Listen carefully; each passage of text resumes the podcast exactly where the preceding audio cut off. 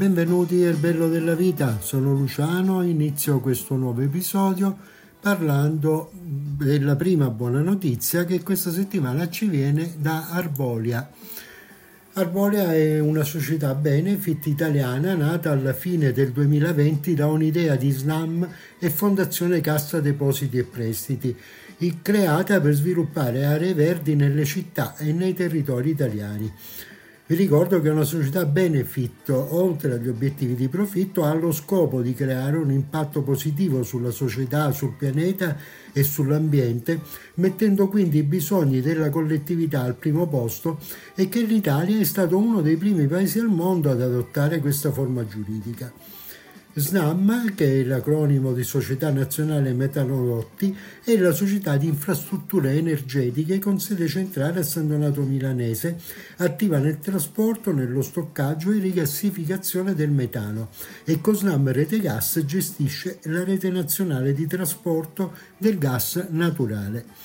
Il 9 marzo 2023 SNAM ha concluso l'acquisizione da Fondazione Cassa Depositi e Prestiti del 49% di Arbolia ed essendo già proprietaria del 51% della società ne è diventata così azionista unico.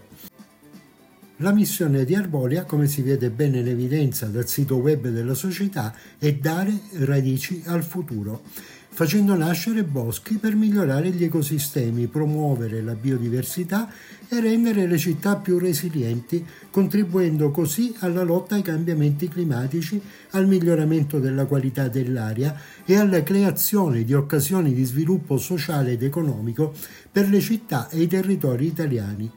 Le iniziative di imboschimento e rimboschimento progettate da Arbolia vengono realizzate su terreni messi a disposizione dalla pubblica amministrazione o dai privati attraverso il sostegno di chi desidera contribuire al miglioramento dell'ambiente.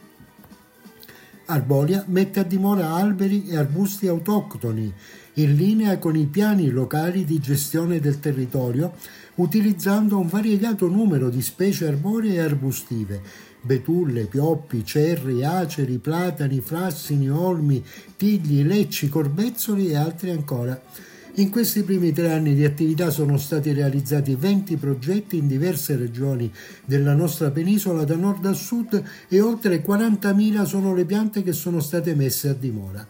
Il più recente è partito lo scorso 3 novembre a Padova dove Erbolia ha inaugurato un nuovo bosco che sarà composto da 2131 piante in una zona strategica della città che viene così rigenerata a beneficio della comunità e del territorio. L'iniziativa è stata resa possibile grazie al sostegno di DBA Group, Tadi SRL e Snam Rete Gas il nuovo bosco periurbano di via Armistizio, composto da tre aree, consentirà la rinaturalizzazione del quartiere 5 sud-ovest, Armistizio Savonarola, di Padova e prevede la messa a dimora di 2131 piante forestali, di cui 1819 arboree e 312 arbusti.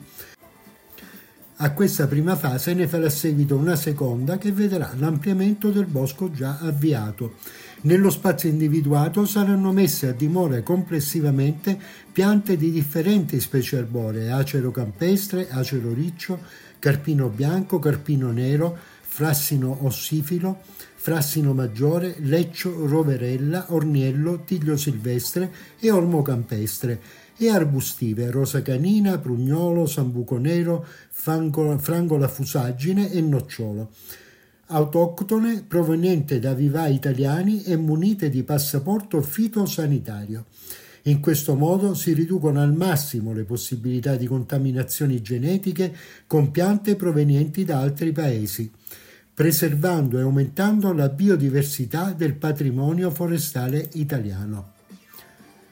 A regime il nuovo bosco urbano consentirà di assorbire fino a 259 tonnellate di CO2 in 20 anni, restituendo così all'ambiente fino a 190 tonnellate di ossigeno e contribuendo al miglioramento dell'ecosistema e della vita per la comunità locale.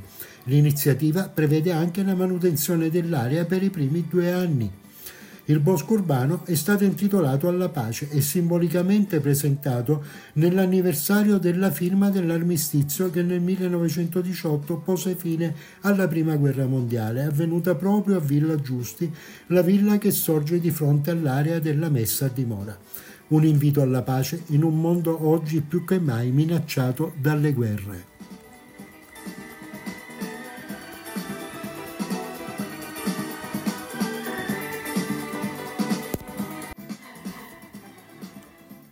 La prossima notizia ci arriva da Auditel, in quanto è stato pubblicato il sesto rapporto Auditel Censis, frutto della collaborazione tra Auditel, l'organismo di controllo che riunisce tutte le componenti del mercato televisivo e misura ogni giorno le performance editoriali e pubblicitarie della TV, e il Censis, il Centro Studi Investimenti Sociali, istituto di ricerca socio-economica fondato nel 1964.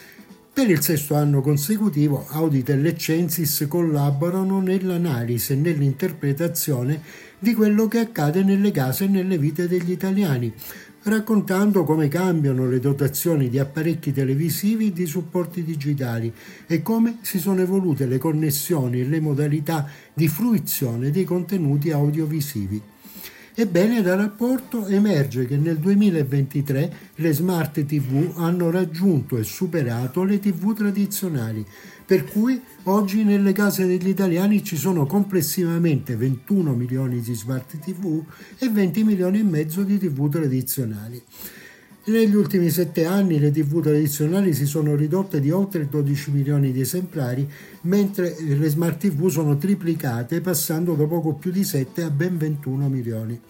Dal rapporto emerge, come ha spiegato il presidente di Auditel Andrea Imperiali, un aumento della visione in streaming. Nel 2023 26 milioni e 300 mila italiani, più del 45% del totale, ha fruito di contenuti televisivi su piattaforme e siti web. Nel 2017 erano il 27% del totale e non raggiungevano i 16 milioni sono quindi aumentati del 66% nei sette anni considerati, con una spinta decisiva nell'anno della pandemia che si è mantenuta poi anche negli anni successivi registrando addirittura un incremento di ben il 7,3% tra il 2022 e il 2023. Di fronte a una tale trasformazione dei consumi che vede protagonisti sul palcoscenico globale grandi gruppi multinazionali, i broadcaster italiani non si sono fatti trovare impreparati e con i loro cataloghi e le loro piattaforme hanno dimostrato di poter tenere con gli ascolti lineari, cioè dei canali in chiaro generalisti o tematici, e recuperare preziose quote di ascolto aggiuntivo sulle piattaforme digitali.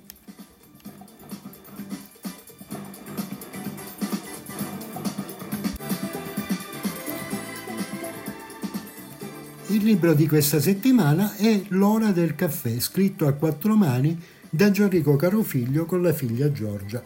Gianrico Carofiglio, nato a Bari nel 1961, dal 1986 ha lavorato prima come pretore a Prato, poi come pubblico ministero a Foggia e infine come sostituto procuratore alla direzione distrettuale antimafia di Bari. Nel 2008 è stato eletto senatore per il Partito Democratico. A chi glielo domanda lui risponde che ha cominciato a scrivere quando ha percepito la sua città come un possibile scenario per un romanzo. Così scrive il suo primo romanzo, Testimone inconsapevole, dando vita alla serie che ha come protagonista l'avvocato Guido Guerrieri. Questo è forse il primo legal thriller veramente italiano che racconta di avvocati e di giudici italiani in vere aule di giustizia italiane. Un'altra serie creata da Carofiglio è quella dei casi del maresciallo Fenoglio che sullo sfondo di un'Italia moderna lotta contro la criminalità organizzata, riuscendo a tenersi in un equilibrio sottile al confine tra il bene e il male. Inoltre Carofiglio ha scritto racconti, romanzi, saggi che sono stati tradotti in tutto il mondo e da alcuni di essi sono stati tratti film e serie televisive. L'ora del caffè nasce dal desiderio di sviluppare un dialogo per affrontare e se possibile ridurre le differenze di opinione e la mancanza di comprensione tra due generazioni. Padre e figlia, seduti davanti a due tazze di caffè americano, cominciano a parlare e anche a litigare per poter capire come mai si trovano su posizioni così diverse nonostante i loro valori etici e politici simili. Affrontano argomenti come l'emergenza climatica, la condizione femminile e quella giovanile, l'omofobia, le scelte alimentari e la disaffezione verso la politica. Certamente non tutte le divergenze sono state appianate, ma l'uno si è sforzato di comprendere il punto di vista dell'altro e anche se questo non significa accettare passivamente quel punto di vista, è già un passo avanti per ridurre quelle fratture tra le due generazioni che prima sembravano insanabili. Questo libro è uno stimolo eccellente per riflettere sui tanti argomenti trattati. È ironico, originale e consigliato a tutti i genitori e a tutti i figli edito da Inaudi, è disponibile in tutte le librerie e negli store online in formato cartaceo e anche come ebook e audiolibro.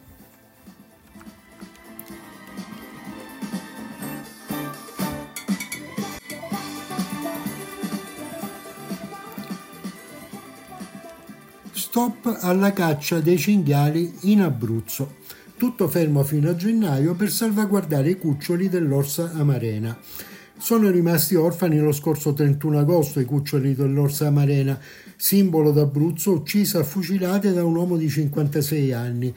E ora il Parco Nazionale d'Abruzzo, Lazio e Molise si batte per assicurare ai piccoli un futuro sereno. La giunta regionale ha scelto di dare ascolto al parco e sospendere la caccia al cinghiale nel territorio fino al 30 novembre 2023 in tutte le aree dei comuni di Pescina, Gioia dei Marsi e Lecce dei Marsi, dove i cuccioli di orso sono stati avvistati più volte. La decisione è stata presa per scongiurare i pericoli legati all'improvvisa scomparsa della madre, dalla quale in natura non si sarebbero staccati ancora per un anno. Una misura di mitigazione pensata per far arrivare gli orsi sani e salvi fino al periodo del letargo purtroppo però temporanea, in quanto la Regione Abruzzo ha diffuso un comunicato stampa in cui spiega che i giorni di caccia verranno recuperati a gennaio 2024 e specifica che la scelta è avvenuta anche grazie alla collaborazione del mondo venatorio. Certo, risulta grottesco leggere un ringraziamento ai cacciatori quando si parla di salvaguardia degli animali, ma per il momento ciò che conta è tenere al sicuro i piccoli, soprattutto considerando i tanti lutti nel mondo dei plantigradi a cui abbiamo assistito negli ultimi tempi. A cominciare da Juan Carrito, figlio di Amarena, investito da un'automobile a Castel di Sangro a inizio anno, e poi della sua mamma, uccisa per paura, come ha dichiarato l'uomo che ha sparato all'orsa, che spesso si aggirava in quei territori spinta dalla fame. Infatti, a causa della scarsità di cibo in montagna, era costretta a recarsi in prossimità del centro abitato per trovare da mangiare per i suoi cuccioli. Un problema peraltro evidenziato più volte dalla Guardia Forestale che per anni ha spinto per un foraggiamento supplementare dei boschi mai avvenuto. Per ora comunque cuccioli e cinghiali sono salvi, ma almeno fino a gennaio.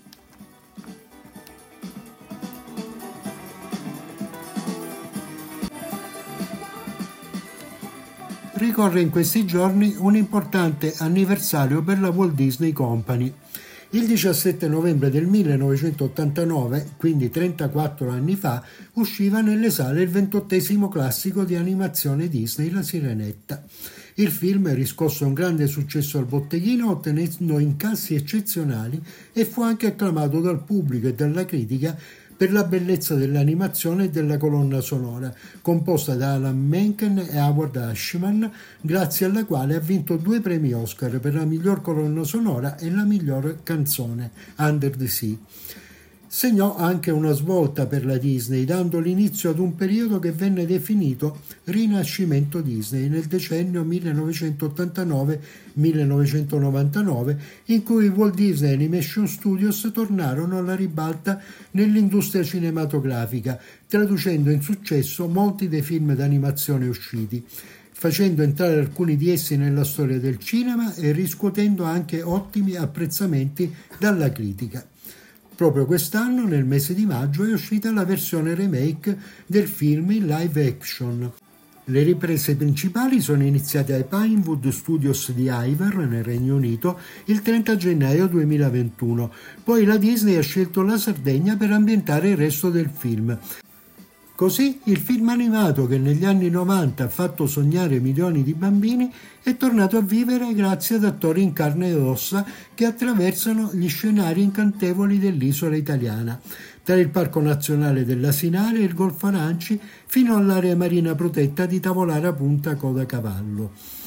L'iconico scoglio di Ariel si trova infatti ad Agliento, in una delle spiagge più belle della regione, mentre il castello del principe Eric, a picco sul mare, è quello di Castezzardo, a pochi chilometri di distanza.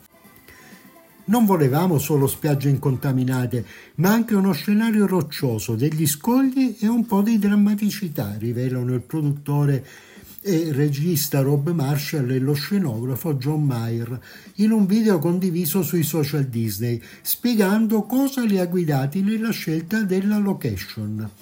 Scartati i Caraibi, dove è ambientato il film a causa di previsioni meteo avverse, abbiamo cercato ovunque, racconta Russell Allen, production manager della pellicola, in tutte le isole del Mediterraneo, dalla Croazia alla Grecia. Poi la sorprendente scoperta. In Sardegna c'era il castello sulle rocce disegnato nella prima illustrazione realizzata in pre-produzione. Avevamo trovato la Sardegna nei nostri sogni prima ancora di andarci, dichiara Mayer. È stato un vero piacere andare in Sardegna, dichiara la protagonista Al Bailey. Venivamo da tre mesi di riprese a Londra e mi è sembrata la cosa più bella del mondo. Girare in Sardegna è stato un sogno per tutti noi, aggiunge Javier Bardem, che nella pellicola interpreta Tritone, il padre di Ariel.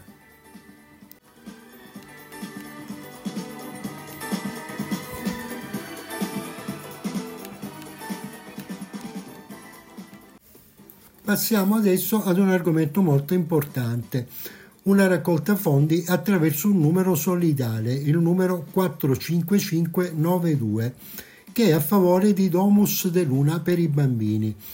È attiva già dal 13 novembre e finirà, si concluderà il 30 novembre. Domus de Luna per i bambini è una raccolta fondi per sostenere le famiglie con bambini che non riescono a portare un pasto in tavola per i propri figli.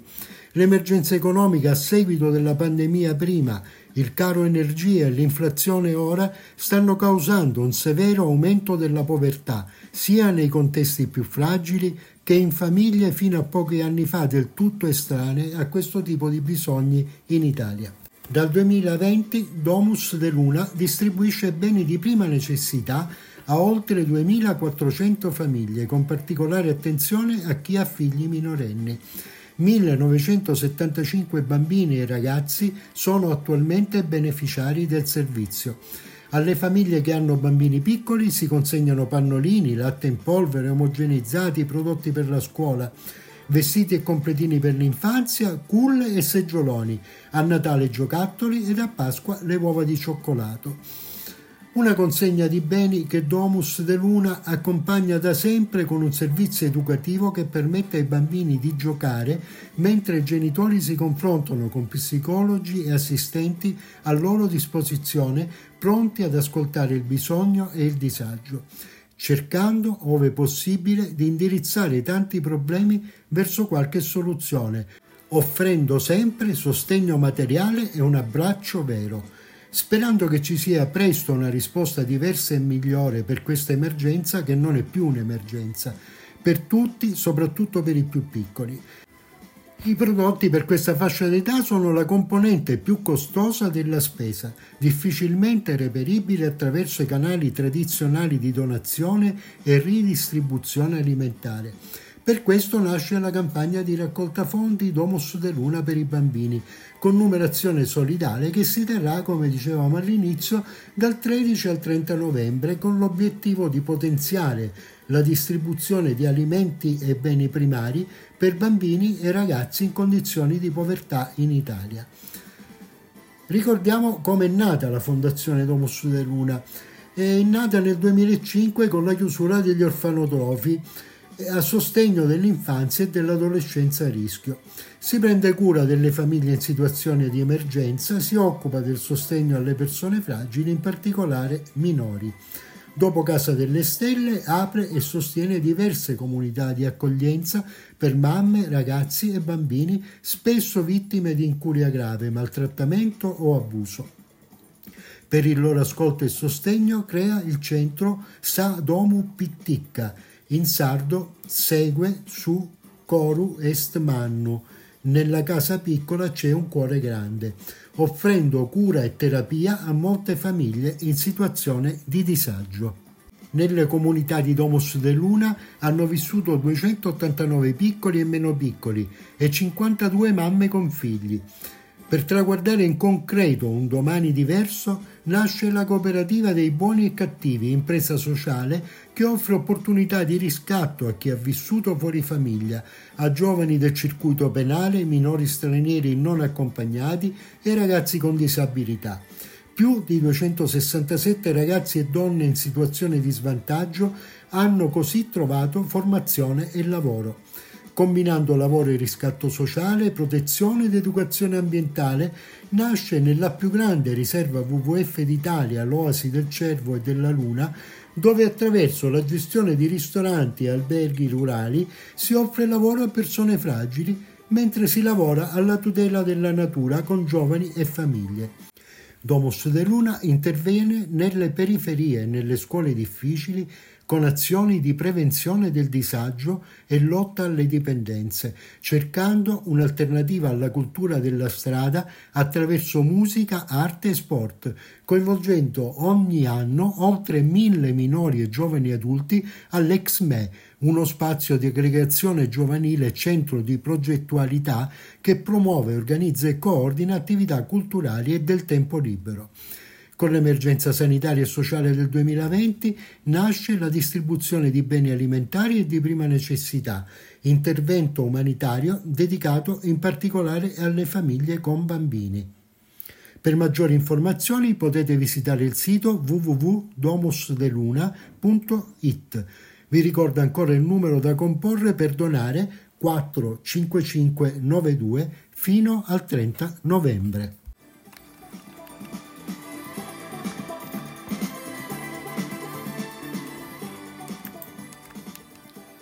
Passiamo adesso all'appuntamento con il Touring Club italiano per i 10 borghi bandiera arancione da scoprire tra sapori e colori d'autunno. E questa settimana andiamo a Frontone, in provincia di Pesaro e Urbino, un piccolo borgo dell'Appennino umbro-marchigiano ai piedi del massiccio del Monte Catria che garantisce tutto l'anno un clima mite con fresche vallate e verdi colline, ideali per passeggiate ed escursioni. Da visitare la frazione Castello, tipica e vivace, in splendida posizione panoramica. Qui si trova il castello della Porta, antica fortezza militare, poi adattata a uso residenziale, dalla distintiva forma a prua di nave attribuita all'ingegno dell'architetto Francesco di Giorgio Martini. La torre civica rossa e le chiese della Madonna del Soccorso e di Santa Maria Assunta. In cima al Monte Catria c'è poi l'imponente croce in metallo, simbolo di un territorio che si può scoprire con passeggiate, escursioni a cavallo oppure in bicicletta. Frontone, tra l'altro, è tappa della ciclo appenninica Alte Marche. Gli impianti di risalita poi permettono di raggiungere la vetta del Catria conducendo a piste da sci, bike park, parco avventura per bambini, rifugi e percorsi escursionistici. Per la gastronomia sicuramente da assaggiare la crescia, prodotto tipico di Frontone certificato DECO, denominazioni comunali, che è una certificazione del settore agroalimentare che ha la funzione di legare un prodotto le sue fasi realizzative ad un particolare territorio comunale e la cui ricetta è stata tramandata per generazioni nel rispetto della tradizione contadina. Viene cotta in graticola, adagiata sui carboni ardenti e spennellata con strutto di maiale su entrambi i lati. Si può farcire a piacere con salumi, formaggio e verdure per trasformarsi in un pasto completo, saporito e molto gustoso. Da assaggiare anche i formaggi locali e le carni. Nel periodo che precede il Natale il castello di Frontone si trasforma nel castello di Babbo Natale Il 26 novembre, il 3 dicembre e nel weekend dell'Immacolata dall'8 al 10 dicembre ci sono i mercatini di Natale con artigianato artistico, idee regalo e prodotti enogastronomici. Poi per i bambini la casa di Babbo Natale, i laboratori creativi e ancora spettacoli, musica e animazione. Domenica 10 dicembre sarà anche possibile assistere a scene dal presepe vivente di Paravento. Nell'orario di apertura dei mercatini sono a disposizione i punti di ristoro della Proloco, con crescia, castagne, vin brûlé, le zeppole del presepe di Paravento e servizio bar.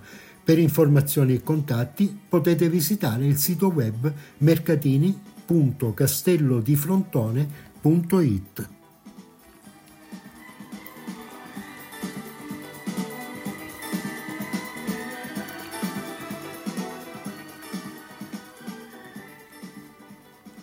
Si conclude così anche questo episodio del bello della vita.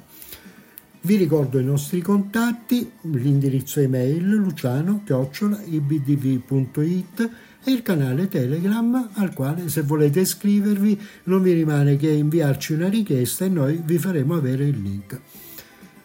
Appuntamento quindi alla prossima settimana, come sempre ogni giovedì. Grazie per avermi seguito e un caro saluto a tutti.